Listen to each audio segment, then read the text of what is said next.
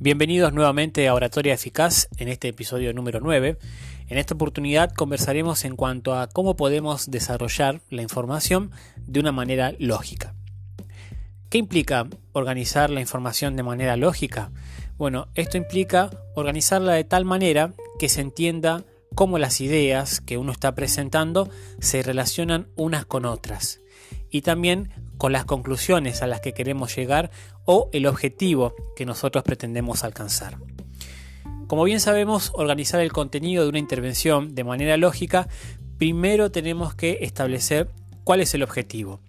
Es decir, queremos solamente informar sobre un tema en particular, como por ejemplo una actitud, una conducta o un modo de vivir, o pretendemos probar o refutar determinada idea, o por otro lado, nuestro propósito es quizás animar o motivar a la acción. Bueno, cuando tenemos en mente cuál es el objetivo, ahí vamos a poder organizar las ideas de una manera lógica. ¿Por qué es importante? Cuando la información se presenta de manera lógica, el auditorio la comprende mejor, la acepta y la va a recordar con mayor facilidad. Así que cuanto más lógica y más ordenada esté la información, más fácil le será al auditorio entenderla. Así que la pregunta entonces es, ¿cómo organizamos nuestra exposición? ¿Cómo podemos hacerlo para que realmente eh, se vea la lógica que tiene esa información? Bueno, podemos hacerlo de cuatro maneras. Algunas de estas maneras ya las mencionamos en el episodio anterior en cuanto a cómo podemos desarrollar un bosquejo, pero ahora vamos a entrar un poquito más en detalle en cada una de ellas. La primera es la organización temática. Esto quiere decir estructurar el contenido en secciones, con sus puntos principales, sus puntos secundarios, argumentos que prueben o refuten ciertas ideas. Entonces, cuando lo organizamos de esta manera, la información va teniendo esa lógica que queremos.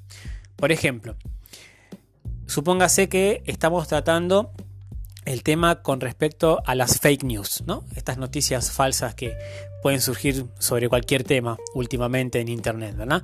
Nuestra presentación tenga que hablar sobre ese tema. ¿Cómo es la organización temática? Bueno, podríamos resaltar por lo menos tres puntos para poder hacerlo. La primera quizás explicando primeramente qué son las fake news. La segunda manera sería explicando cuándo se originaron o si tenemos el dato, bueno, cuando apareció la primera fake news. Y en tercer lugar, porque es importante evitar este tipo de fake news. ¿no? En este ejemplo, entonces, de esa manera se puede ver la organización temática que hay. Todo el hilo conductor que tiene la información tiene que estar relacionado y de esa manera se va a poder entender. La segunda manera de organizar nuestra exposición es usando el método de causa y efecto. Para que una persona le resulte útil y entendible la información que estamos presentando, una persona tiene que comprender mejor el resultado de lo que está haciendo o piensa hacer. Entonces, para dar más fuerza a nuestro argumento, uno tiene que contrastar los malos resultados con los beneficios. ¿Cómo lo hacemos? Bueno, pongamos este ejemplo. Estamos hablando en cuanto a los hábitos de salud, ¿no? O nuestros hábitos diarios que tengamos. Como bien sabemos, en esta situación de pandemia, si no nos cuidamos, si no tomamos los recaudos, por ejemplo, de lavarnos las manos, eh, hacer ciertos procedimientos de desinfección, bueno, sabemos cuáles son las consecuencias, ¿no? Así que a esa sería una manera de eh, utilizar este método de causa y efecto. Si no hacemos tal cosa, va a pasar esto. O incluso en algunas circunstancias o en algunas eh, ocasiones uno puede empezar su presentación al revés, ¿no? Primero hablando del efecto y luego de la causa, ¿no? Para darle más fuerza a la presentación, Muy bien, la siguiente manera, problema y solución. Bueno, esta es una manera muy sencilla de presentar la información, ¿verdad? cualquier clase de información que uno tenga en mente para poder hablar, lo puede hacer con ese método ¿no? de problema y solución. Conocemos el problema y bueno, tratamos de dar cierta solución. Pero acá hay algo que es importante recordar. Para que nuestra conversación sea de verdadera ayuda a nuestro interlocutor, nosotros tenemos que ser realistas a la hora de presentarla. Tenemos que aclarar si estamos hablando quizás de un remedio permanente o de un alivio a corto plazo o sencillamente de cómo enfrentarse a una circunstancia que quizás por ser parte de la vida misma no van a cambiar.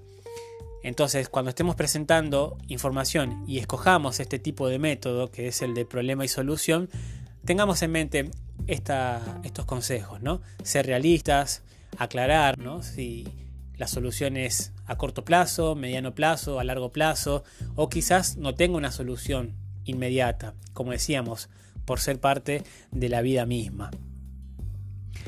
La siguiente manera, el orden cronológico. Hay un dicho que dice que para entender el presente es importante entender el pasado. Así que cuando estemos analizando ciertos momentos históricos o cierto acontecimiento histórico, lo mejor es hacerlo de una manera cronológica. Relatar acontecimientos del pasado en orden cronológico quizás ayude al auditorio a entender cómo se desarrollaron ciertas circunstancias. Por ejemplo, vamos a poner un ejemplo. Estamos hablando en cuanto al socialismo, ¿no? Pongamos que yo personalmente en lo particular no, conozco la historia del socialismo. Supongamos que estamos hablando de eso, entonces lo ideal sería cuándo comenzó el socialismo a surgir, eh, cuáles fueron las diferentes facetas por las que pasó este movimiento, o incluso cómo afecta hoy en día a las personas. Entonces, hacerlo de manera cronológica, como estamos analizando, va a hacer que tenga más, más lógica la información. Muy bien, estos son los cuatro puntos que hemos podido aprender hoy en cuanto a cómo podemos desarrollar la información de manera lógica. Pero algo más que nos ayudará a que nuestra información sea exacta y esté presentada de manera ordenada y lógica es utilizar solamente la información pertinente. Como bien dijimos en otros episodios, a la hora de buscar información para un tema en particular, quizás encontremos muchísima información en Internet y más de la que quizás podamos llegar a abarcar en una presentación o en una conversación. Entonces lo mejor es utilizar solamente aquellos datos que sean puntuales, que sean útiles. Para esto es importante también tener en mente qué cosas ya nuestro auditorio sabe, qué cosas conoce de la información que vayamos a presentar. Esto va a ser más útil todavía para saber qué clase de información seleccionamos para presentar en nuestra información. Por eso es importante que antes de pasar a un punto o al siguiente, no lo hagamos de una manera quizás tan brusca o abrupta que ahora el auditorio esté perdiendo el hilo de la información que estamos presentando. Algo que nos ayudará es utilizar los verbos conectores. Estos verbos conectores son palabras que muestran la relación que hay entre una idea y la otra. ¿Cuáles son? Bueno, son, por ejemplo, Expresiones como a saber, así, en efecto, es decir, por ejemplo, no obstante, esos son los verbos conectores que nos ayudarán ahora a que la idea que estamos presentando tenga una lógica y no ahora haga que el auditorio de repente se pierda y no siga el hilo de la conversación que estamos teniendo con él. Así que muy bien, preguntémonos entonces antes de hacer nuestra presentación para que tenga lógica. Algunas preguntas que podemos hacernos para saber cómo hacerlo. ¿Cuál es mi objetivo?